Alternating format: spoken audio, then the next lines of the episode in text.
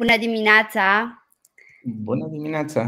Bună dimineața, Alin! Bună dimineața tuturor! Bine ați venit alături de noi și astăzi. Ne bucurăm să vă, să vă avem aici la Antreprenoriat Pe Bune, unde vom discuta despre pașii de succes, trei pași către succesul unui business și vom discuta despre, despre acest succes dintr-o perspectivă financiară. De altfel, cea mai importantă, nu? Dacă stăm să ne gândim că până la urmă, atunci când demarăm o afacere, când o luăm pe această, pe această cale a antreprenoriatului, scopul este să avem profit. Dar vom vedea toate aceste lucruri astăzi cu Alin și vă invit să ne adresați întrebări, așa cum facem întotdeauna pe, toată, pe tot parcursul discuției noastre. Alin Vlad este managing partner la Firma de Conta și a venit, ne-a făcut bucuria de a veni astăzi să ne vorbească despre toate, să discute despre, noi, despre toate aceste lucruri cu noi. Alin, te las să vorbești puțin despre tine, dacă vrei. Sigur. Mulțumesc, Miruna, pentru invitație și mulțumesc Smartbill. Sunt încântat să fiu într-un mediu în care antreprenorii vor să evolueze cu, cu afacerile lor și sper ca această discuție să le aducă puțină lumină, puțin mai multă încredere și de acolo acțiune către rezultate mai bune. Um, sigur sigur că da, asta sperăm cu toți. Um, provin dintr-o, dintr-un mediu de contabil, să zic. Mama a fost contabilă și am preluat business-ul de la ea. Și în tot parcursul ăsta de, de evoluție în carieră mi-am dat seama că de fapt contabilitatea doar în primul ei stadiu este despre taxe. Pentru că atâta știm. La momentul ăla vrem să plătim pentru că suntem mai puțin, pentru că suntem frustrați. După treaba asta apare o întreagă lume. Și lumea asta care apare în, în față este despre cum să faci de fapt o afacere mai bună. Am constatat că de fapt am materia primă cu care pot lucra cu antreprenorii, Cu, cu clienții companiilor pe care le, le conduc, astfel încât aceste afaceri să crească într-un ritm poate mai clar. Nu mai repede, nu mai, nu mai bine, deși și asta se întâmplă, dar cu siguranță mai clar. Adică cu, cu o hotărâre pe, pe decizia pe care o iau. De ce? Pentru că datele bă, nu prea mint. Decât da. dacă sunt prea... Bă, foarte multe și fără sens. Adică acolo te-ai rătăcit într-adevăr, iar nu mai ai claritate. Și cumva ăsta e switch-ul care, care l-am făcut. De la taxe și, și impozite mici, cât mai mici, la taxe și impozite cât mai mari, pentru că dacă ai profit, cresc toate. cum, cum știi că ai succes? Plătești taxe mari. Da, da, să știți că asta de fapt a devenit și, și un light motiv. Dacă, e, e greu să, să caracterizezi o afacere printr-un singur indicator, dar dacă ar fi un singur indicator cu care să caracterizezi o afacere, ăla n-ar fi nici cifra de afaceri, care e o vanitate, nici profitul, profitul fiind sănătatea business-ului în esență. Așa, aceea ar fi taxele pe care le plătim la stat. Da. Pentru că ai făcut toate optimizările, alea sunt reduse, le-am tot discutat și cu Delia în celelalte emisiuni și voi le, le puneți mereu pe tapet cu, cu foarte multă perseverență și cu foarte mult ajutor, dar aia este limitat. Pe urmă nu mai avem decât să ne luăm sarcina în mâini de, de antreprenori și să facem ceea ce avem de făcut, adică să ne creștem business-ul ca să putem să avem o voce. Pentru că altfel nu putem schimba nimic, dacă nu, dacă nu avem putere, dacă nu ne creștem business-urile și nu... nu angajăm mai departe oameni și nu, nu reușim să-i ghidăm și pe ei să fie responsabili, degeaba ne văităm că ne conduc alții în direcția aiurea. Așa este, așa este. Um, Alin, tu spuneai la început, adică în fine am construit acest, acest live, această discuție pe acești trei pași. Uh, care ar fi, uh, îți propun să dezvăluim care sunt acești trei pași, uh, apoi să îi atacăm uh, pe rând. Da. Cei trei pași sunt foarte grei, fiți atenți. Primul pas este să rezolvăm o nevoie în piață. Wow, trimitem rachete în spațiu, logic. Rezolvăm o nevoie în piață. Cel de-al doilea pas ar fi să, să o facem eficient. Ce înseamnă să o facem eficient? Să, să avem profit. Și ultimul și poate cel mai greuț de rezolvat este să o facem eficace. Și o să-i dezvoltăm pe, pe toți acești pași, dar înainte de asta poate că e util să, să începem. Știi, e, e un video, un TED Talk cumva de, cu mare impact al lui Simon Sinek, Start with Why, începe cu de ce. E foarte bun. Da? Cumva poate că ar fi bine să începem cu de ce. De ce Dumnezeu ne-am apucat de antreprenoriat? Pentru că e greu. E război în Ucraina, e război în, în Israel, lanțul logistic se rupe, e concurență, furnizorii negociază cu noi, clienții negociază cu noi, apar produse substitut, tot timpul mai ieftine, e, e un, un haos total. Și atunci ce căutăm noi aici? Dincolo de asta, în interior trebuie să facem echipe, să facem sisteme, să creăm cultură. Adică să fii antreprenor e așa, ca și cum ai jongla, ca, ca un circar din ăla care jonglează cu foarte multe popice. Și dacă am hotărât să fim antreprenori, atunci clar avem un de ce puternic. Sigur.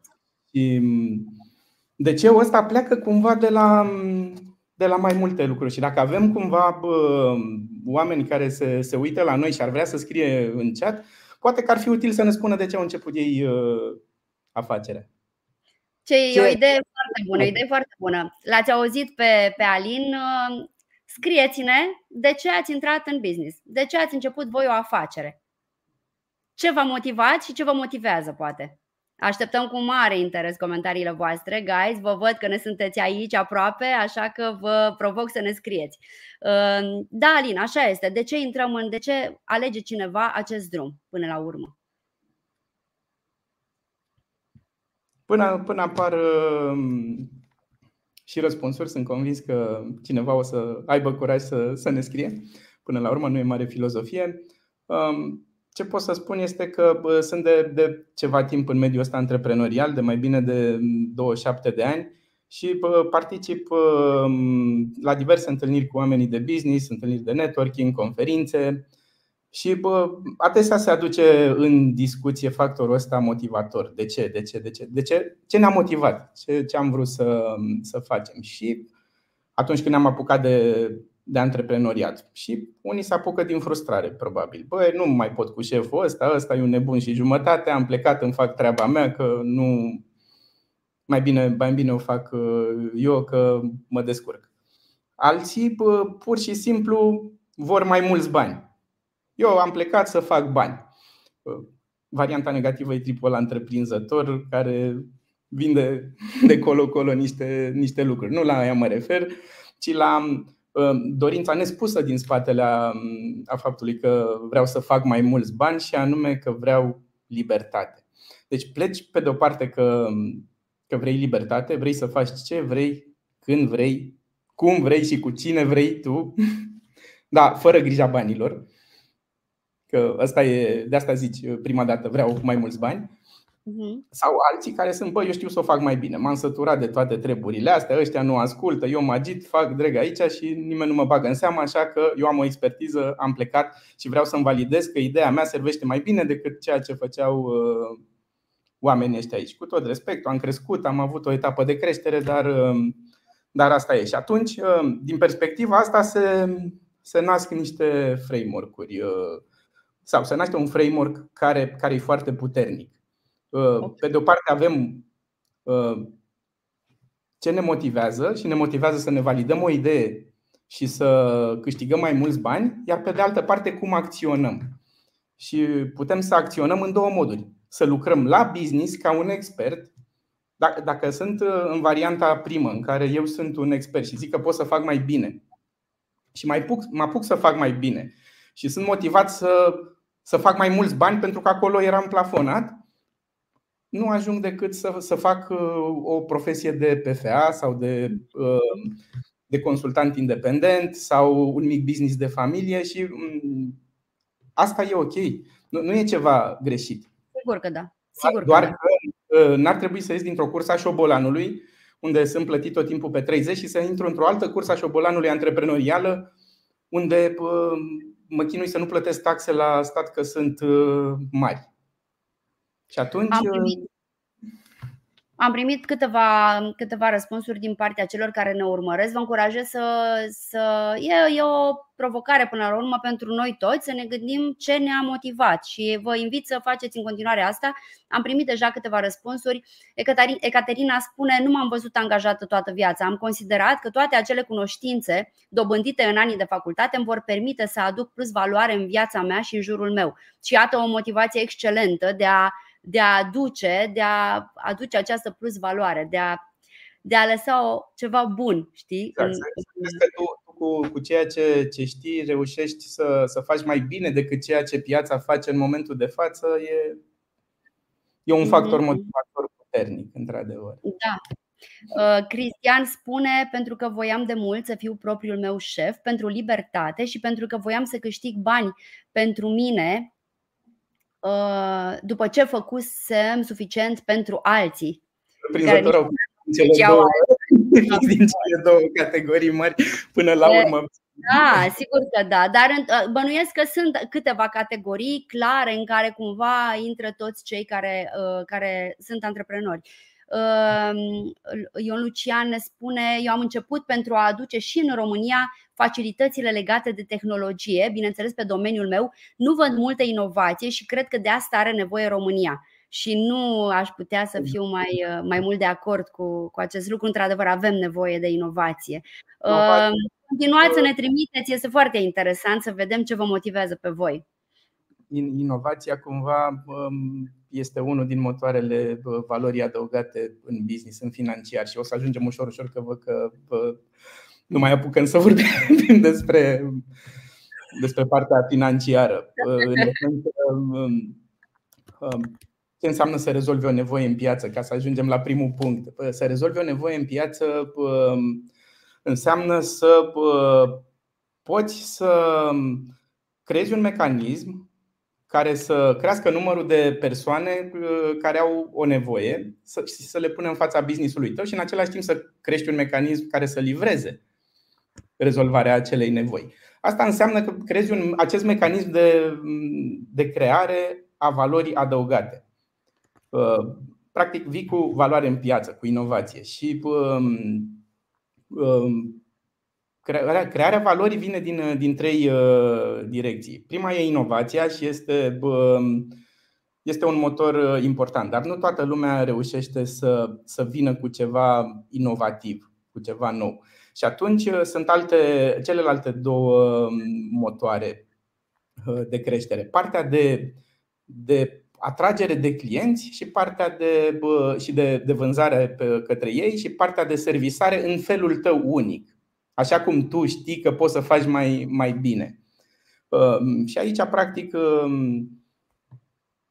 ca să ai mai multă valoare, să aduci mai multă în valoare în piață, evident că trebuie să vinzi la mai mulți și să ai capacitatea să, să îi servisezi. Cum știi că rezolvi cu adevărat o nevoie în piață? Pragul ăla de trei sute de mii de lei la T V A nu-i pus aiurea. Acum am constatat, discutând cu tine. Ar trebui okay. să seama că e șaizeci de mii de euro. Rezolvi o nevoie în piață în momentul în care trei șase luni consecutiv reușești să vinzi de zece mii de euro. Mă, dar lună de lună reușești să aduci clienți noi și să-i livrezi. Ai făcut asta, înseamnă că ai un, un motor de livrare a valorii în piață. Un prim motor. E acolo, nu e el cel mai bun, nu e nemaipomenit. Ai făcut șaizeci de mii, o sută de mii, o sută douăzeci de mii într-un an. Ai un motor pe care poți să-l îmbunătățești. Acum, nu e suficient să ai doar motorul ăsta. E suficient ca motorul ăsta să fie în piața potrivită, cum, cum a fost Marbil. Da. da? da? Marbil da, a văzut o nevoie de bază, toată lumea trebuie să factureze câți? Păi vreo șapte sute de mii. Vă dăm o chestie simplă, ușoară, la două clicuri, ai emis factura, ți-am pus și link-ul de plată, ai încasat și banii, la revedere. Pe urmă, de acolo știm toată povestea cu dezvoltarea pe zona de conta și așa mai departe. și mulțumim pentru eforturile voastre. Mulțumim și noi. Și cam, cam același lucru ar trebui să, să facem toți. Să fim într-o piață, într-adevăr, în care să ne permită, care piață să ne permită creșterea. E o vorbă că nu poți să crești un rechin într-o baltă. Știi? Adică dacă vrei să fii mare, nu te duci într-o piață mică unde nu ai unde de creștere. Da, corect. Ai loc de creștere. Uh-huh. Și atunci asta e, asta e important. Deci odată să, să validezi și apoi să fii în piața potrivită. Cam, cam asta e cu, cu primul punct. Vă, vă așteptăm întrebările, guys, dacă aveți întrebări, vă rog să, să, să faceți, să, să, ne, să ni le adresați, pentru că suntem aici pentru a face acest lucru, pentru a vă răspunde la întrebări. Am mai răspuns, cineva spune: Paul, la mine cred că e ceva genetic. M-am imaginat antreprenor încă de mic și am plecat pe direcția aceasta de când am ales la ce liceu să merg. E vorba, cred, despre libertatea de a face exact ce vrei și cum vrei. O libertate care poate fi ușor îngrădită la un moment dat în antreprenoriat, dar da. Da, dacă, dacă în cursa asta și șobolanului, știi, te, te, te mână, spuneam că sunt două, două mindset-uri. Un, un mindset pentru care pornește de la a avea bani și un mindset de a, care pornește de la ideea de a, de a crea valoare mai mare decât ceea ce s-a creat până Până acum. Culmea e că în traseul tău antreprenorial, dacă vrei bani și lucrezi în business, vei face un microprenoriat. Pe urmă, dacă vrei să livrezi valoare, începi să, să te uiți la, la sisteme și devii mini-prenor. Când începi să lucrezi și la business, cu ideea de transmitere de valoare, devii antreprenor. Și în ultimul stadiu ajungi macroprenor sau investitor în momentul în care cunoști esența banilor și, și îi urmărești, e, e next level pe, pe bani și lucrezi la business. Acolo poți să devii un business angel, așa cum Mircea este în momentul de față și îl apreciez. Și evident, poți să, poți să faci tot felul de participări în diverse startup-uri pentru că ai înțeles jocul. Efectiv știi care e, care e treaba. Și ai nevoie să treci cam prin toate etapele, să nu rămâi blocat în, într-una din, din ele. Și asta necesită flexibilitate pentru că, cum spuneam, e un talmeș-balmeș să fii antreprenor. Ai foarte multe lucruri impredictibile și singurele lucruri pe care le poți controla sunt crearea de, de valoare în piață, validarea ei, să aduci inovație și să... să ai planul B de rezervă, așa cum ne întreabă cineva, parcă aici. Da, voiam să chiar vom prelua aceste întrebări. Am început să primim întrebări din partea voastră, vă mulțumim frumos. Am primit o întrebare anonimă. Întreabă cineva: ce sfat ai pentru antreprenorii la început de drum în stabilirea unui buget realist pentru afacerea lor? La început de drum e... sunt câteva etape pe care ar trebui să le arzi înainte să începi drumul. În primul rând, trebuie să validezi că există o cerere în piață pentru produsul tău și nu că e doar o închipuire a ta. Exact, exact ce spuneam la început, faptul că rezolvi o nevoie în piață. La început n-ai nevoie decât de un buget foarte mic, probabil până în zece mii de euro, și pentru asta sunt tot felul de acceleratoare în care poți să-ți validezi că există tracțiune și că produsul tău este, este ceea ce piața conștientizează că, că are nevoie și că aduce plus valoare acolo. Dar dacă ai trecut de etapa asta, bugetul e un instrument destul de, de pretențios. Ai nevoie de oameni ca să, ca să instalezi, să fie responsabil pe bugetul respectiv. Pentru că tu ca antreprenor ai o mie de lucruri pe cap și nu o să reușești. Singurul lucru pe care îl faci în etapa următoare, după ce ai validat, este să, să ai grija banilor. Și atunci ții în cloud, nu în Smartbill, cloud, în cloudul tău, ții o evidență a cash-ului. Și începi și ții, am de luat de la ăla, am de dat la ăla și tot circulă banii prin, prin bufferul tău de memorie până când reușești să duci businessul la nivelul următor când are într-adevăr nevoie de buget.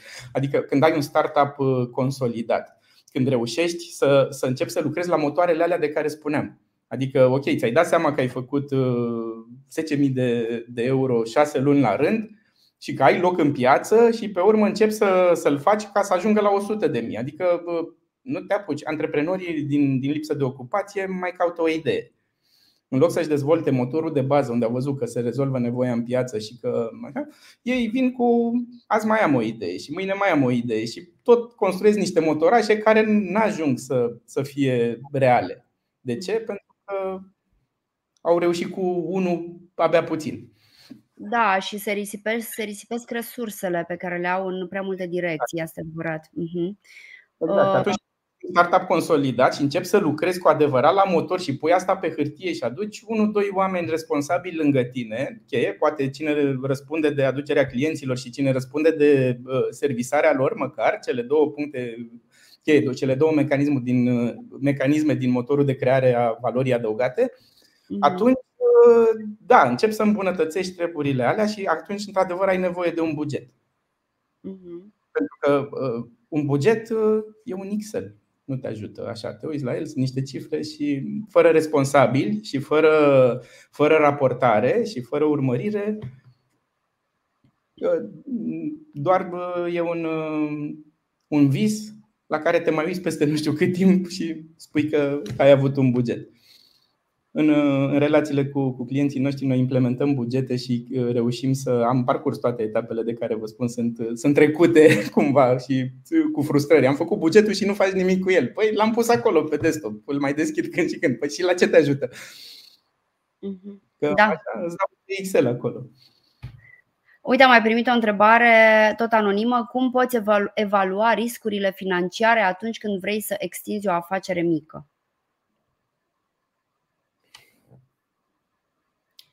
Riscurile cresc pe măsură ce, ce te muți dintr-o gamă de produse în alta și dintr-o piață în alta. În esență că mai, mai tot ce îmi place o sintagmă de, de tip guruleți. Apar tot felul de consultanți care, care vin și povestesc din, din cărți. Și ei n-au inventat nimic, nici eu n-am inventat nimic, evident. Lucrurile sunt deja inventate, nu mai putem să descoperim focul sau roata încă o dată. Există o matrice Ansoff care spune că ai produse noi, piețe noi, produse existente, piețe existente. Deci, tu, când tu ești mic, trebuie să te uiți la produsele tale existente și la piața existentă, cum reușești să o crești. Cum reușești să crești în balta aia, adică balta aia trebuie să fie ocean, de fapt. Și tu trebuie să, să ieși cu produsele acolo și să, să reușești să, să ocupi o suprafață cât mai mare. După asta aduci produse noi, dar unde? Tot în piețe existente. Este riscul cel mai mic. După asta ce poți să faci? Logic. Te duci într-o piață nouă cu produsele existente și cel mai riscant este să aduci produs nou cu, cu piață nouă. Și astea sunt, sunt patru stadii de, de creștere a riscului atunci când, când vrei să-ți dezvolți o, o afacere mică și trebuie să stai acolo să validezi. Esența este dacă oamenii rămân cu un singur lucru după întâlnirea noastră, că trebuie să-și construiască un motor de creare a valorii. Adică să, să vândă ceva care are, există o nevoie în piață pentru, pentru așa ceva și să serviseze promisiunea de vânzare foarte bine și să o facă acolo până la primul milion de euro. Și au ajuns în primii cinci la sută, primele cinci la sută companii din România, probabil. Nu știu, ne uităm pe... Adică Am atât de simple.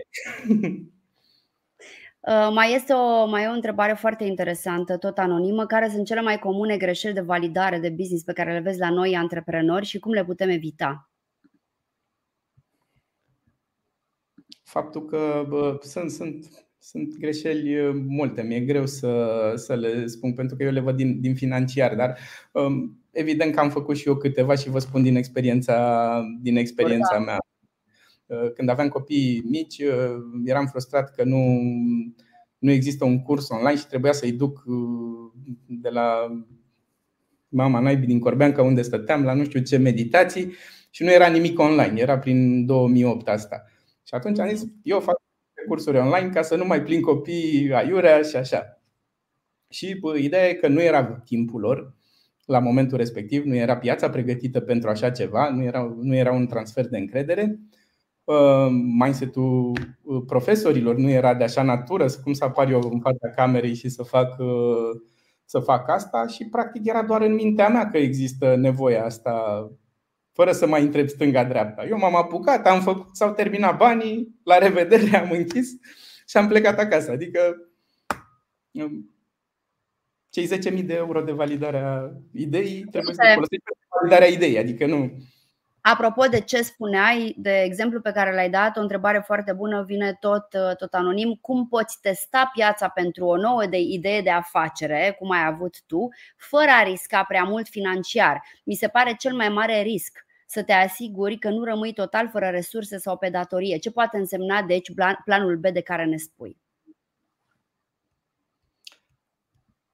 Planul B e când... De altfel, mai e o întrebare cumva aceeași. Care sunt pașii esențiali pentru validarea eficientă a unei idei de afacere înainte de a investi resurse semnificative? Ambele întrebări uh, duc în aceeași direcție.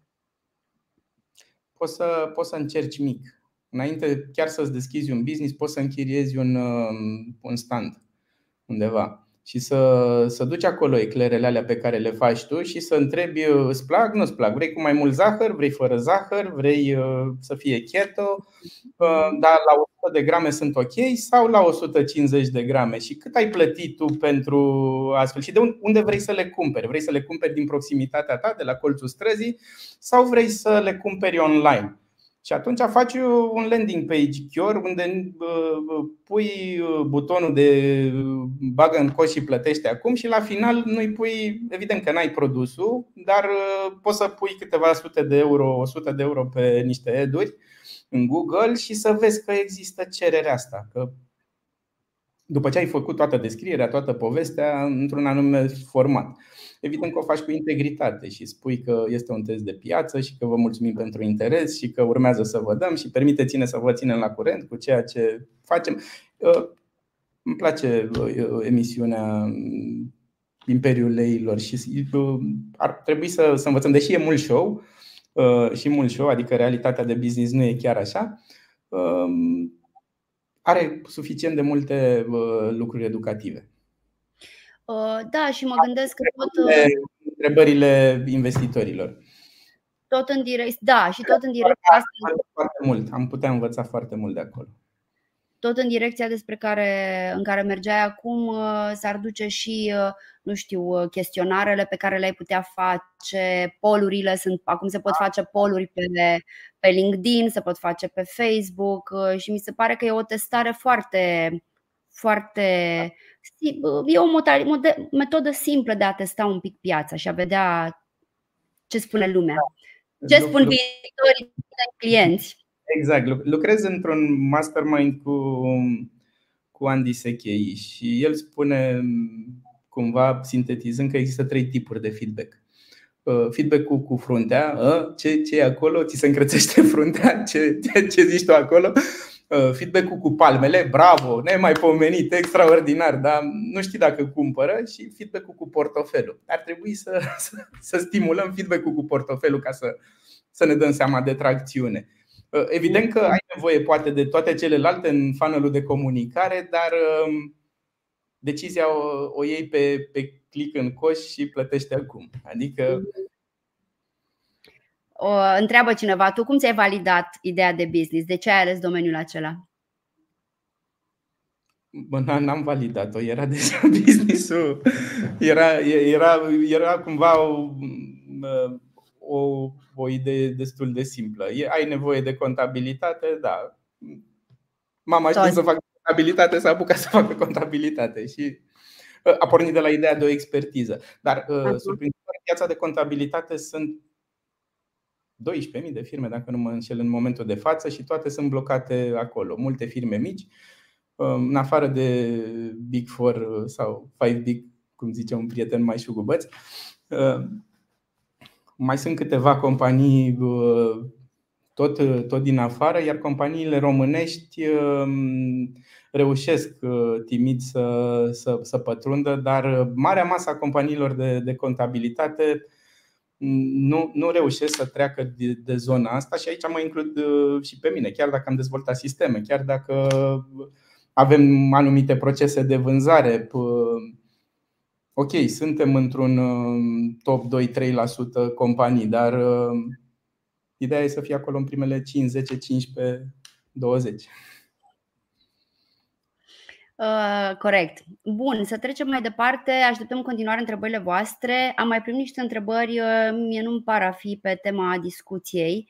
Da, putem uh, continua, că n-am ajuns la ideea de profit. Că odată creezi valoare și, și în al doilea rând ce ai de făcut este să, să mergi în paralel cu treaba asta și să, să ai o marjă de siguranță. Deci să ai o, o marjă a valorii adăugate și o marjă a, a, a o marjă de siguranță, adică un profit minim garantat. Astea vin okay. la pachet. Când faci business-ul, ele, ele merg mână în mână. Aduci valoare, dar nu aduci valoare așa neant pe, pe minus, că pe urmă ți se termină valoarea adusă. Aia de fapt n-a fost o valoare adusă, a fost, nu știu, ai intrat într-o piață plină de rechini care te-au sfâșiat, că ai vândut mai ieftin, ai avut tu impresia că intri într-o piață, dar, dar ăla nu e business. Și atunci la pachet vine marja asta de siguranță, un profit uh, operațional minim pe care tu ar trebui să-l bugetezi, că tot vorbeam de bugetare. Și un profit minim uh, înseamnă uh, în România, înainte de taxe, pentru că taxele le dăm, le dăm afară când vorbim de financiar sau când vorbim de uh, contabilitate managerială mai degrabă decât o contabilitate fiscală. Uh, și... Asta ar fi, poți trăi liniștit cu un, cu un volum de business cu motor de creare de valoare validat de, cu un doisprezece la sută, să zic. Deci okay. dacă ai un milion de euro, cu un doisprezece la sută în orice tip de business, cu o profitabilitate, businessul reușește să, să, să zică că e bine. El subzistă undeva la tot ce înseamnă sub șapte la sută înainte de taxe. Adică abia se târăște de pe o zi pe alta, dar reușește să, să fie foarte bun dacă sare de șaptesprezece la sută. Evident, sunt business-uri care, de consultanță sau în I T care, care reușesc să scaleze rapid cu resursele odată create, evident cu o investiție semnificativă. Una e să creezi platforma Smartbill care îți ia X și alta e pe urmă să, să o utilizezi în care omul, ok, unul din o sută mai intră pe, pe suport și mai zice eu nu știu unde e butonul, cum am făcut eu mai devreme cu platforma asta, nu știam, nu știu ce buton. Adică mai, mai vine cât un căscad ăsta care întreabă, dar e unul la o sută, știi? Adică... Da. Și atunci cam asta e ideea. Lucrurile merg mână-mână. Livrezi valoare, dar ai și o marjă de siguranță. Nu poți să pleci cu o să câștigi o cotă de piață pentru că nu te cheamă profi cu prețuri mici. Că ar trebui să ai finanțarea lui profi cu prețuri mici sau lider. Da? Tu, tu, tu ca nou intrat ar trebui să ai prețurile poate cele mai mari din piață. Și oamenii să te cumpere pentru felul tău de a fi, pentru expertiza ta, pentru atenția pe care o dai. Pentru că dacă tu intri pe pe și lasă să vezi tu când o să fii mare cât o să câștigi, nu e rețeta pentru marea majoritate. Sunt unii care câștigă așa, dar ei au în spate, fie au niște fonduri de risc, pentru că orice creștere necesită ardere de cash. Și ori știi ce faci și pui fonduri de risc în spate și pui câteva sute de mii sau milioane ca să ajungi la nivelul ăla de cotă de piață, ca acolo să poți să, să marchezi profitul, dar destinația finală a oricărui business este cash-ul, nu profitul, dar cash-ul nu trece decât prin profit. Adică nu poți să ai cash fără profit. Sustenabil, free cash, adică să-l iei acasă, să faci ce vrei, cu cine vrei, când vrei, ce vorbeam mai devreme. Da, da, da.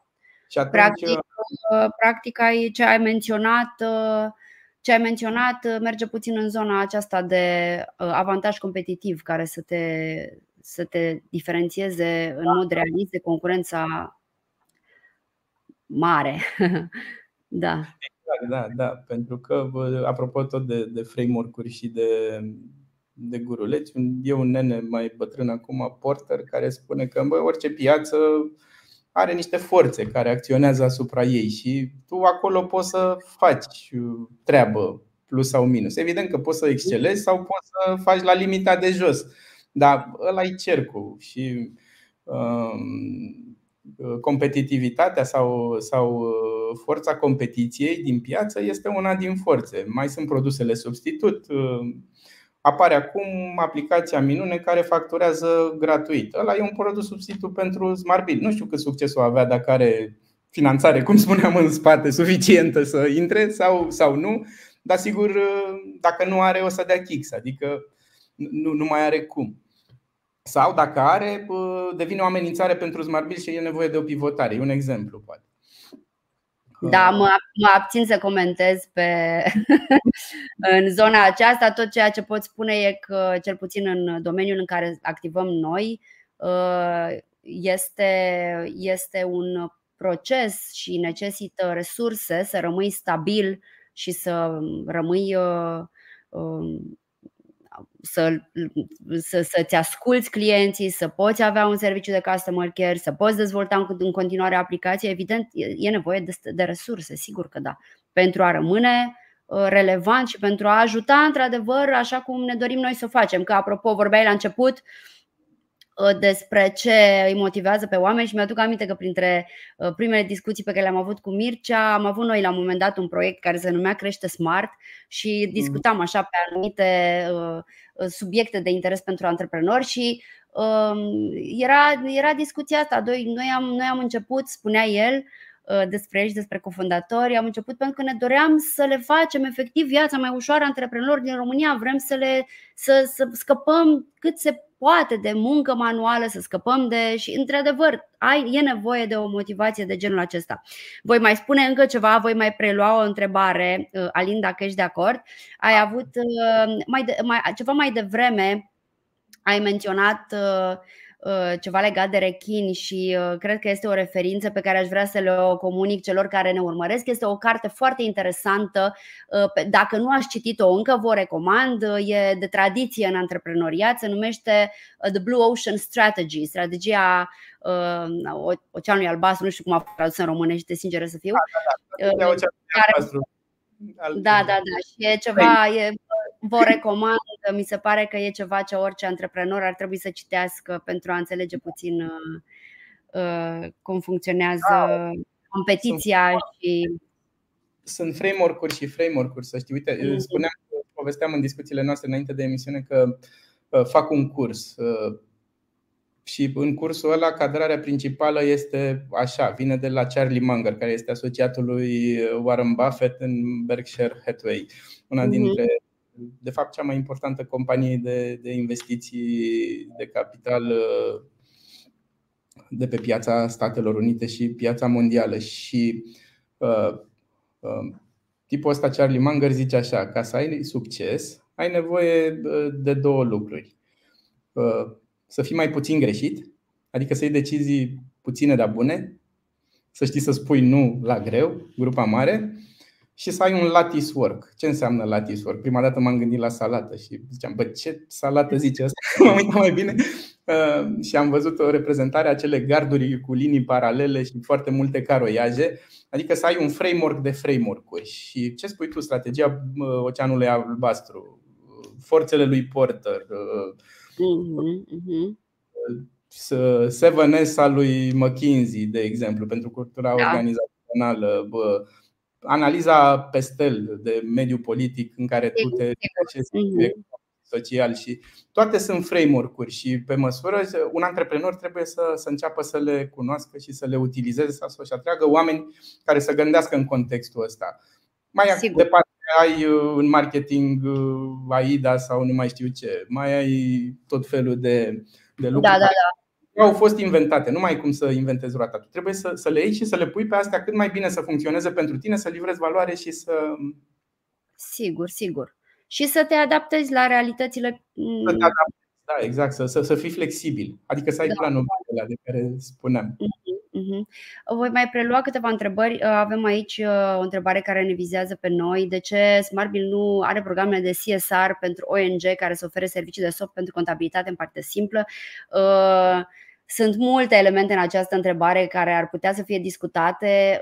În ceea ce privește programele de C S R, Corporate Social Responsibility, pentru cei care nu știu, este un... E un proces care necesită resurse la rândul său. Noi am făcut, am avut foarte multe și avem proiecte de C S R cu care într-adevăr nu ne lăudăm suficient, nu o facem suficient de des sau de tare pentru că încercăm să comunicăm alte lucruri. Dar este ceva ce facem și plănuim să facem din ce în ce mai, mai cu putere. Servicii de soft pentru contabilitate în partidă simplă. Nu cred că e, adică dacă ar fi un O N G care ar solicita, nu cred că ar fi o problemă vreodată să primească de la noi. Cum poți, întreabă cineva anonim, cum poți să crești un business de succes în contabilitate? Cum crești de la un angajat la zece angajați? Aici e cu, cu durere internă mare. Crește cu durere. Cu durere.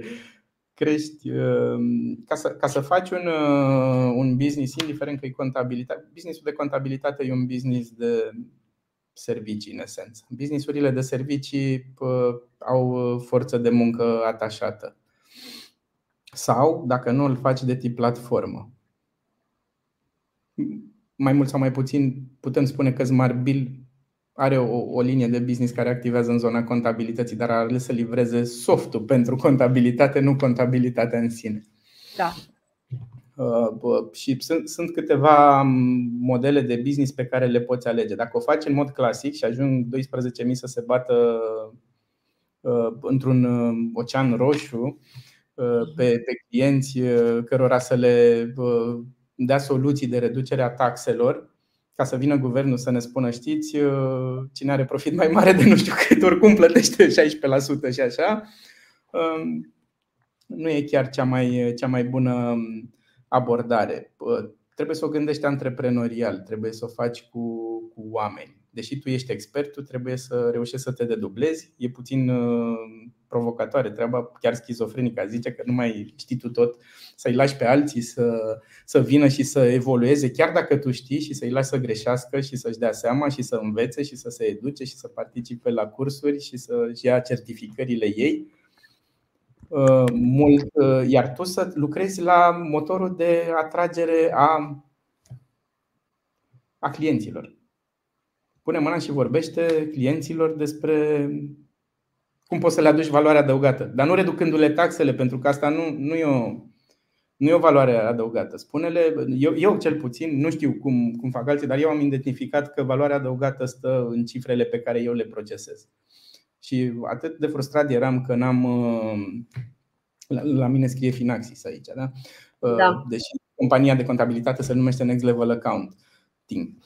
Scrie Finanxis pentru că nu reușeam să, să procesez datele pe un limbaj antreprenorial. Și atunci am, am desprins partea asta, am dus-o într-un birou separat pentru că păream că toți stăm degeaba și ceilalți lucrează până pe douăzeci și cinci și noi tăiem frunze la câini.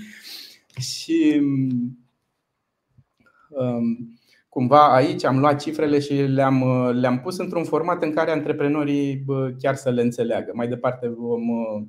Vom ieși cu o aplicație care să interpreteze datele, care la un moment dat sper să se integreze cu Smartbill și să circule într-un flow foarte bun și pe baza cărora antreprenorii să poată să ia decizii, să creeze scenarii, what if, de tip what if, ce se întâmplă dacă cresc prețul, ce se întâmplă dacă vreau să dau discount, cu cât trebuie să-mi crească volumul, ce se întâmplă că mi-a schimbat furnizorul prețul și ce decizie ar trebui să iau, cu cât trebuie să majorez prețul. Apare un salariat nou, angajez un vânzător nou, câtă marjă trebuie să-mi aducă ca să-și scoată banii, adică nu doar să-și acopere salariul. Și tot felul de decizii de tipul ăsta. Astea sunt fiind, fiind decizii curente, operaționale, adică la, la nivel de, de basic. Până da. la valoarea business-ului, cum, cum conduci business-ul varianta finală e cum conduci business-ul din perspectiva business value. Pentru că produsul tău devine afacerea ta, din care poți să vinzi bucăți. Fixul s-a întâmplat la, la Smartbill, în momentul în care a fost cumpărat de, de Vismă. Smartbill, Mircea și cei trei oameni au înțeles că ei de fapt au un produs numit afacere, Intelligence I T parcă, sau așa. Nu mai țin bine minte numele, deși veneau facturi destule. Și um, în momentul în care au înțeles asta, au lucrat la valoarea business-ului lor. N-au lucrat să codeze, au lucrat să creeze sistem. Deși unul a fost responsabil de codare propriu-zisă și poate că a fost nevoie să intre punctual acolo cineva dintre ei care a pornit să rezolve o problemă acută, dar pe urmă s-au retras și, și au lucrat la sistem, au lucrat la afacere. Apropo de matricea de care o discutam. Mm-hmm. Am primit o întrebare.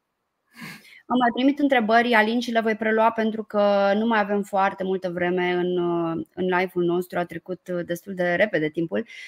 O întrebare foarte bună, într-adevăr, de la Ecaterina.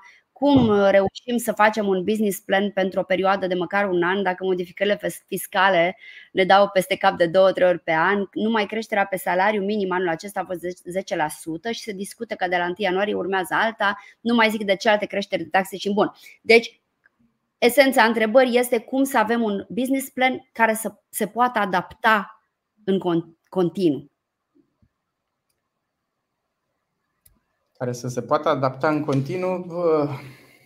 E un tip, Eisenhower, care zice că nu dă doi bani pe plan, în schimb dă toți banii pe planificare. uh-huh, uh-huh. Ce se întâmplă în teren nu ține de tine. Vine guvernul, mărește salariul minim, mărește taxele, se bate Ucraina cu nu știu cine, nu știu ce se mai întâmplă. Astea nu depind de tine. Dar în procesul de planificare în care tu cu echipa ta stai și analizezi și faci acel plan B sau C sau, și nu te duci acolo ca fiind cel mai deștept încăpere, că sigur ești în încăperea greșită. Trebuie să aduci oamenii potriviți care să, să pună asta pe masă. Atunci cu siguranță vei, vei reuși. Și varianta nu e decât una singură, de creștere a business-ului. Singura ta variantă este să crești. E, e un, um, un framework de evoluția business-urilor mici, pentru că tot vorbim de framework-uri, am vorbit mult de framework-uri azi, în care spune că business-ul ori crește, ori moare. Adică, ok, prima dată tu existi, te-ai înființat, ai un cui, ești foarte tare, business-ul depinde de tine. Dacă reușești să validezi, scopul tău, obiectivul tău e să nu mori. Când treci în etapa următoare, că ai validat ceva, e o etapă de supraviețuire. Obiectivul tău e în continuare să, să nu mori puțin mai mult, adică să mai trăiești puțin mai mult, până când validezi și ajungi să, să, să ai succes, să aduci oameni în echipă și, și așa mai departe. Deci asta, asta nu, nu o faci decât cu, cu echipă și cu sisteme. Dacă ar fi să, să ne uităm la, la un avion, cele două lucruri sunt... reprezintă aripile. Și am face o comparație cu, cu un business. Oameni și sisteme uh, da. reprezintă um, esența. Și trebuie să ai abilitatea, asta, asta presupune să fii antreprenor uh, profesionist cumva. Să ai abilitatea să aduci oameni până la un punct, după care să dai locul sistemelor pe care să le îmbunătățești, uh, pentru că de la punctul ăla încolo uh, nu oamenii strică sistemele, ci sistemele strică oamenii care care le ai și uh, sunt provocări pe tot parcursul. De asta sunt uh, uh, în BizClub, uh, unde, unde mă duc din când în când, uh, mai rar în ultima perioadă, e un club de networking. Uh, uh, acolo uh, sesiunile se deschid cu ideea că um, un business nu poate crește mai mult decât uh, nivelul antreprenorului. Așa că antreprenorul are nevoie de flexibilitate, are nevoie să se educe tot timpul și să... și să înțeleagă cam ce are de făcut ca să lucreze la business-ul lui pentru a ajunge în stadiul ăla de, de investitor. Pentru că um, problemele antreprenoriale le rezolvă cu, cu mindset-ul de nivel următor. Da, da, da. Da. Un alt element foarte important, acest mindset, așa este. Întreabă cineva cum pot antreprenorii să evite capcana de a interpreta greșit feedback-ul primit în timpul validării unei noi idei. Nu e decât o... N-am, nu știu să, să răspund la întrebarea asta. În schimb știu o carte, cum, cum spuneai și tu. Se numește da. Testul mamei. Este foarte, foarte valabilă. Testul mamei. Știi Aha, că mama zice, ai ce copil frumos, nemaipomeni, ce frumos ai făcut-o aici. Așa, da. Trebuie să nu te duci doar la mame, să, să, să, să iei feedback. Trebuie să te duci să, să iei feedback în piept, să te duci în piață și să vezi realitatea, să-l primești constructiv și să-l, să-l integrezi. Înainte de a mai lua, de a mai prelua din întrebări, pentru că mai avem câteva, să trecem un pic, să trecem noi la punctele pe care le mai aveam de discutat, Alin. De profit și bine, eu probabil că l-am ocolit. Ultimul pas e și cel mai greu, e fă-o eficient. Fă-o eficient înseamnă că e tot un framework, e tot o matrice. Tu ai intrat în business ca cu o sumă de bani să faci niște bani, adică câți bani pui în business versus câți bani scoți. Atât de, de simplu pare, dar nu e. Dacă tu în business-ul tău ai investit un milion și ai scos cinci sute de mii în fiecare an, nu înseamnă cifră de afacere că ai pus. Ai pus tu cu profiturile și cu banii tăi și cu banii atrași de la bancă sau de unde iei. Și în fiecare an scoți cinci sute de mii, aia înseamnă că ai un randament de cincizeci la sută. Și pentru că din toate activitățile de pe planeta asta tu ai ales să fii antreprenor și nu oriunde, în firma ta, care nu e nici Apple, nici Smartbill, nici nu mai știu ce, adică nu are un nume, nu e, nu e validat, trebuie să ai un, un reward semnificativ. Pentru că riscul e foarte mare. Adică aș accepta mai degrabă să pun banii aia pe Smartbill, care știu garantat că mi-aduce banii înapoi, cu mindset de investitor, decât să pun în Gigi S R L, care e nobody. Și dacă pun banii în G G S R L care e nobody, am nevoie de un randament mai mare. Adică riscul să fie uh, remunerat uh, la, la nivelul potrivit. Deci sunt trei, uh, trei pași. Să, ai o, să rezolvi o nevoie în piață, să o faci eficient cu profitabilitate și să ai eficacitate, să ai randam, randament al capitalului. Uh, noi suntem bolnavi cu apartamentele. Să avem noi casa noastră că, că se vede. În momentul în care dai o sută de mii pe un apartament care îți aduce chirie, nu știu, patru mii și ai un randament de patru la sută, acolo nu mai e. Ah, și chiar uite, uite, aveam un tool pe care vroiam să, să-l arătăm oamenilor. Pentru că faci ce faci și cu ideea de retragere. Libertatea înseamnă că vrei să faci ce vrei când vrei, adică un soi de, de plan de retragere. Și asta e. Asta e. Hai să, să ne uităm puțin la el și să poate dacă lumea pleacă cu, cu ideea asta, o altă idee și ar fi singura idee cu care pleacă, să, să-și facă un calcul aici. Și să spunem că ești antreprenor, ai trecut prin corporații, ai văzut, ai învățat, ai ajuns la treizeci și cinci de ani și ok, ai și un copilaș sau doi și vrei să te retragi pe la cincizeci, că vrei să călătorești. Ai strâns sau n-ai strâns bani până acum? Nu știu, să zicem că ai strâns treizeci de mii. Ar trebui să fii foarte econom să fii strâns treizeci de mii. Să presupunem că n-ai strâns nimic, pentru că toți banii i-ai reinvestit. Și în fiecare an, de aici încolo, tu îți propui să, să pui deoparte două sute cincizeci de, de euro în fiecare lună. E o mie de lei. Cel puțin în București asta ar putea fi fezabil pentru salariile peste medie. Iar apoi, mindset-ul de investitor vine și te, te întreabă cu ce randament plasezi tu banii ăștia lună de lună sau an de an. Și un randament de imobiliare, vreau să vă spun că nu sare de șase la sută. Deci dacă tu te gândești că o să-ți iei marea casă punând bani deoparte și cu un randament de șase la sută, în condițiile în care inflația medie în România, haideți să o punem trei pe medie, așa, nu ne uităm la ce se întâmplă acum. Și vrei ca la final, după cincizeci de ani, tu să trăiești cu douăzeci și patru, cu două mii de euro pe lună, adică douăzeci și patru de mii de euro pe pe an. Um, nu știu, mi-e și frică să apăs calculații. Zice că trăiești un singur an. Adică mai ai viață la finalul banilor. Da. Deci ăsta e șocul. Și când ești antreprenor în situația asta, de aici vă puteți juca. O să vă dăm link-ul ăsta, iar noi în cursul nostru avem ăsta făcut cumva personalizat. Să spunem că ai cincizeci de mii, că pui deoparte, ești antreprenor. Să spunem că aici ai fost angajat și un mindset de angajat până la cincizeci de ani.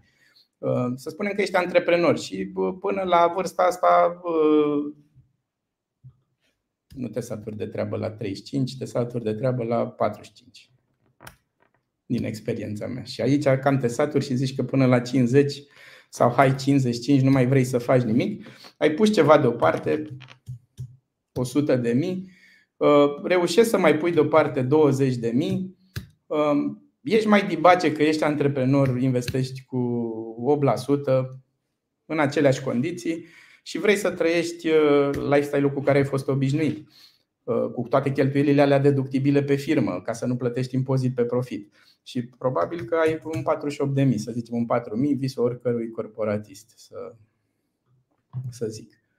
Iată că ajungi să mai ai viață la finalul banilor, probabil vei trăi mai mult de șaizeci și șapte de ani, după cum se vede, și atunci, evident, ai de făcut un business mare.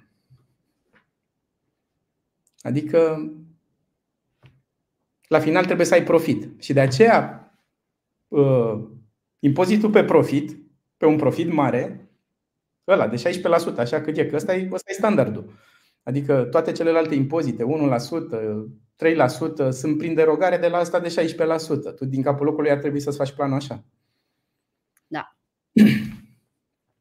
Să fie mult, pentru că dacă nici nu-ți plătești salariul pentru ceea ce faci, dividendele sunt pentru ceea ce deții. Pentru ceea ce faci, trebuie să te plătești. Și dacă business-ul tău nu, nu, nu înregistrează cheltuiala reală cu tine, tu nu o să te înlocuiești niciodată acolo. Și atunci asta e cursa șobolanului în antreprenoriat, care pleacă de la faptul că ownerul nu se plătește la piață. Ori crede că nu are valoare, ori găsește la optimizare fiscală care clar nu-l ajută. Adică asta e, asta e factorul care îl blochează. Nu știu, nu vreau să terminăm. Hai să tot repede tabelul ăsta de aici, ne prefacem că nu l-am văzut niciodată.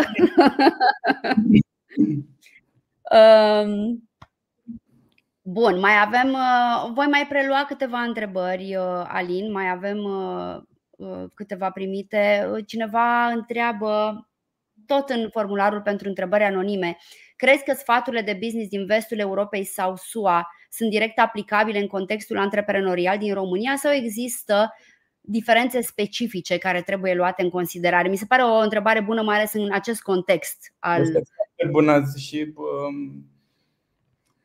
ca, ca orice sfat venit trebuie luat cu puțină sare sau cu condimente, să zic, și să, să integrezi ceea ce, ce e potrivit pentru tine în etapa ta de, de dezvoltare. Pentru că tu nu știi persoana respectivă către... către cine s-a adresat până la urmă și care a fost mindset-ul lui în momentul respectiv. Am tot vorbit de framework-uri. Toate framework-urile astea de care am discutat vin de la companii mari de consultanță care s-au dus către corporații. Și astea trebuie să, să le aplici și tu, găsind dibăcia să le aduci la nivelul tău de dezvoltare a afacerii. Și nu să o iei ca un negativist din capul locului, se zice: a, la mine nu se aplică, pentru și la mine nu se aplică aia, nu se aplică aia, nu se aplică aia, și atunci singura soluție care îți rămâne este să reduci prețul și să alergi mai mult în cursa șobolanului, să faci o marjă mai mică, o valoare mai mică adăugată în piață. Costuri fixe sunt costuri fixe, n-ai cum să le modifici și atunci profitul scade și subziști și rămâi acolo până când obosești și fie te angajezi la loc, fie te retragi. Și bă, fie te apuci să vezi, bă, o fi avut omul ăla ceva în cap, dacă toată lumea zice de Porter ăsta că ar trebui să ne, ne uităm la el, sau de McKinsey, sau de Bain, sau de B C G sau to- toți consultanții de renume și hai să, să ne apucăm să, să vedem cum putem adapta, cum ne putem flexibiliza și cum, cum putem să ne, să ne adaptăm la noi. Sunt tot felul de, de povești de tip profit first. Da, sunt unii care nu știu să-și gestioneze cash-ul și pentru ei e foarte bun. Adică faptul că vine un sfat din Statele Unite, aplică profit first. Uită-te la câți bani îți rămân și întâi puneți într-un cont undeva, măcar unu la sută, pentru că oricum n-ai văzut în viața ta profit și acum o să-l vezi. E da. Valabil pentru unii care sunt lipsiți de, de educație, dar dacă tu vrei să ajungi antreprenor profesionist, ar trebui să ai controlul ăsta pe, pe emoții și să reușești să, să faci business-ul cu adevărat într-un mod profesionalizat. Pentru că e, să ajungi să faci antreprenoriat după ce citești o carte din Statele Unite, din păcate, e fix la fel cum ai învăța să, să lucrezi la gater după, tot după ce ai citit o carte. Adică garantat stai deștele și într-o parte și în alta. Adică nu... Rămâne cu... Da, cu... să, să, no- să, să noți pe uscat. Da, da. Rămâne cu durere clar și după una și după alta. Adică nu... Uh, Alin, mai am o... Mai... Voi mai prelua două întrebări uh, și nu ți răpim mai mult timp, dar uh, mi se par uh, interesante și acestea. Și toate întrebările de astăzi, uh, vă mulțumim frumos, au fost foarte interesante. uh, Cineva tot anonim uh, întreabă: ți se pare o idee bună să fii și antreprenor și angajat simultan? Dacă da, de când până când? Asta e din filozofia aia, urmează-ți visul, nu știu ce, dar tiptil, tiptil, po- poate să funcționeze. În funcție de personalitate poate funcționa.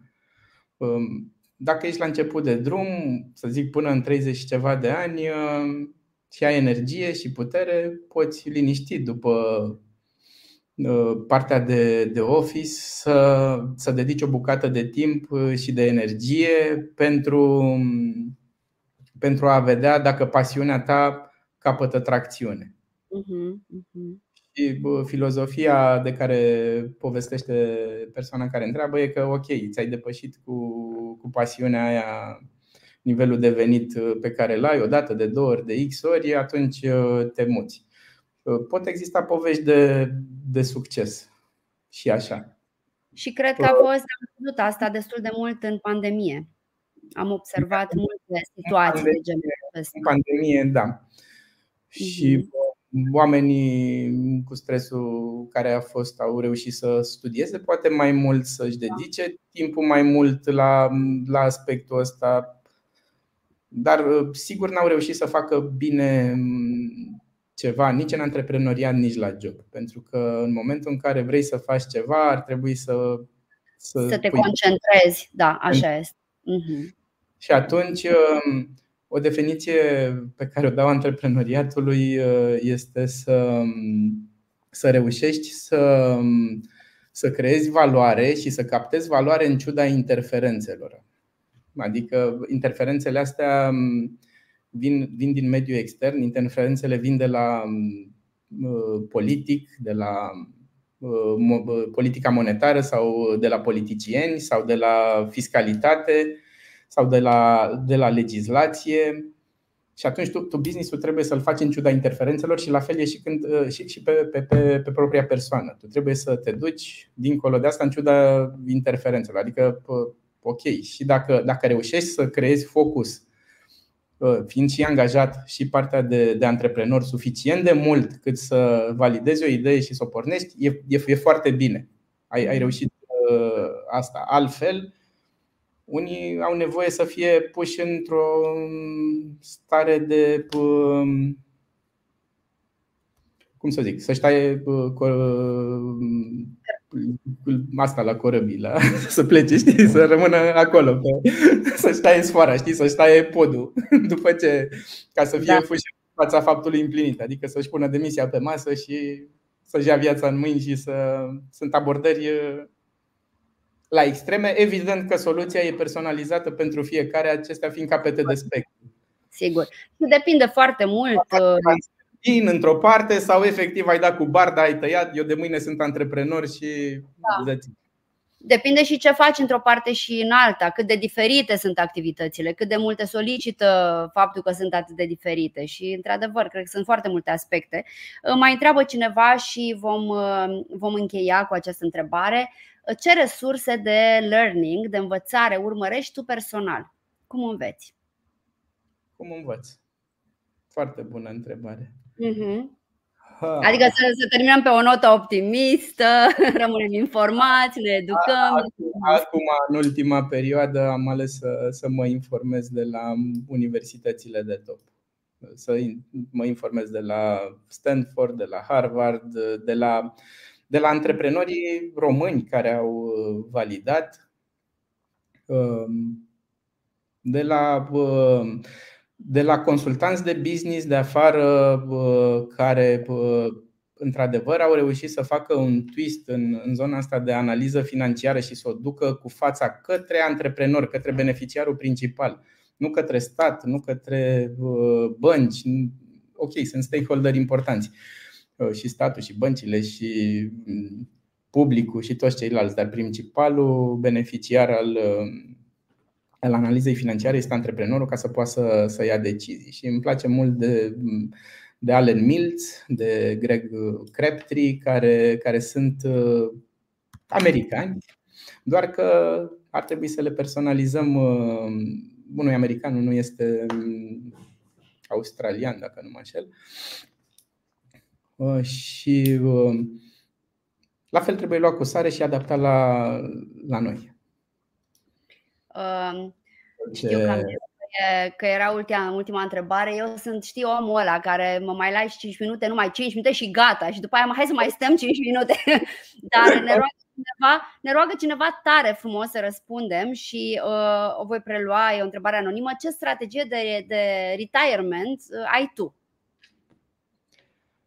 Ha, e dificilă strategia mea de retirement, da. Pentru că am asta de, de mult timp. Nu era ideea că, că nu o știu, o știam, dar, dar nu am aplicat-o așa cum trebuie. Strategia mea de, de retirement pentru următorii șapte ani este să, să reușesc să plasez economiile pe care le am în momentul de față cu randamente de minim opt virgulă cinci la sută net. Ok. Pe diverse, pe diverse medii diversificate, de la bursă până laimobiliarele care cântăresc atât de mult în sufletele noastre. Da. E o decizie pe care, adică nu, nu sunt singurul responsabil, suntem o familie în spate, suntem cu e doi copii, da. Și bunici și cățel și purcel și e comună cumva decizia. Da? Dar cu toate astea vin la pachet și adaugă la momentul retragerii o vânzare de, de active, iar printre active numărăm părțile sociale ale unei companii. Adică, ok, sunt active tangibile, dar părțile sociale, o să, să faci o companie care să reprezinte un produs în piață pe care să-l vinzi, este o modalitate de retragere. E adevărat că, că se întâmplă rar, cu, cu succes mare, puțin mai des decât rarul ăla se întâmplă cu un succes mai mic. Dar în esență, ca să trăiești bine, cumva bine, să zic, hai la patru stele, ar trebui să ai cam o sută cincizeci de mii de euro pe an. Păi o sută cincizeci de mii de euro pe an plus minus, i-ai putea face cu un plasament de două milioane de euro. Și ăsta e scopul. Să reușesc să plasez, plasez în următorii șapte ani două milioane de euro cu un randament de șapte la opt la sută și aia e. Înțeles. Îți urăm succes. Mulțumesc. Și vouă să aplicați tot ce am auzit astăzi. Alin, mulțumim foarte mult că ai venit. Cred că a fost o emisiune foarte, foarte interesantă și educativă și cred că am rămas cu multe idei în urma ce am discutat noi astăzi. Eu știu că plec deja cu anumite informații pe care nu le aveam și mă bucur acest lucru. Sper că și vouă vi s-a părut la fel de interesant cum mi s-a părut mie. Și îți doresc mult bine, numai bine în continuare, să iasă totul așa cum vrei. Te mai așteptăm pe la noi. cu mare drag mai venim, dar o să venim cu chestii aplicate, să lucrăm la motoare acolo, că acum n-am lucrat deloc la motoare, să arătăm A, cu, e, cu, cu chestii. Adică acum noi doar am povestit, dar în spate sunt, uh, sunt treburi foarte serioase cu cum Sigur. rulează activele, câte active ei, cu câtă cifră de afaceri faci cu activele alea, cum pui levieri de finanțare, adică faci intenționat cu banca peste banii tăi ca să dai viteză și mai mare. Și bă, da, da, da. cum păi și foarte interesant. Tot. Adică eu zic să ne auzim și să, să revii la noi în următoarea ediție Antreprenoriat pe Bune. M-aș bucura tare mult să, să te avem alături și să, să lucrăm aplicat, așa cum spui. Cred că ar fi excelent pentru cei care ne urmăresc și pentru mine. Îmi plac foarte mult lucrurile astea, așa că abia aștept. Super. Mulțumesc și eu. Toate Mulțumim. bune. La revedere tuturor. Mă bucur că uh, uh, am putut să fiu astăzi aici și sper ca ceva din tot ce am discutat să vă fie de folos și să vă schimbe direcția în viață către bine. Cu siguranță. Mulțumim foarte mult. Noi am ajuns astăzi la finalul acestei acestui sezon din Antreprenoriat pe Bune. Vă așteptăm la următorul, care va începe undeva, aș zice, pe final de ianuarie două mii douăzeci și patru, dar vom reveni cu siguranță către voi. Dacă nu ați făcut-o încă, vă invit să vă înscrieți pe blogul Smartbill, să dați pur și simplu subscribe, pentru că asta înseamnă că veți primi de la noi mail-uri cu articolele pe care le publicăm, cu toate proiectele pe care le lansăm. Veți rămâne cumva informați de tot, în legătură cu tot ce facem noi. Dați-ne like, dați share dacă vă place ceva de la noi, subscribe pe YouTube, la fel, pentru că avem foarte multe proiecte video. Cu alte cuvinte, rămâneți aproape. Dacă vă interesează, dacă nu ați intrat încă în antreprenoriat, dacă sunteți la început, vă invit să vă faceți cont la noi, pentru că este e foarte mișto, promit.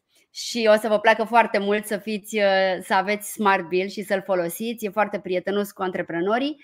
Și până data viitoare când ne vedem, vă urez să aveți un final de an liniștit, să ne bucurăm de aceste ultime săptămâni, o lună și un pic cât mai e din, din două mii douăzeci și trei, și să avem un an mai bun în două mii douăzeci și patru. Aveți grijă de voi și ne vedem în curând. La revedere! La revedere!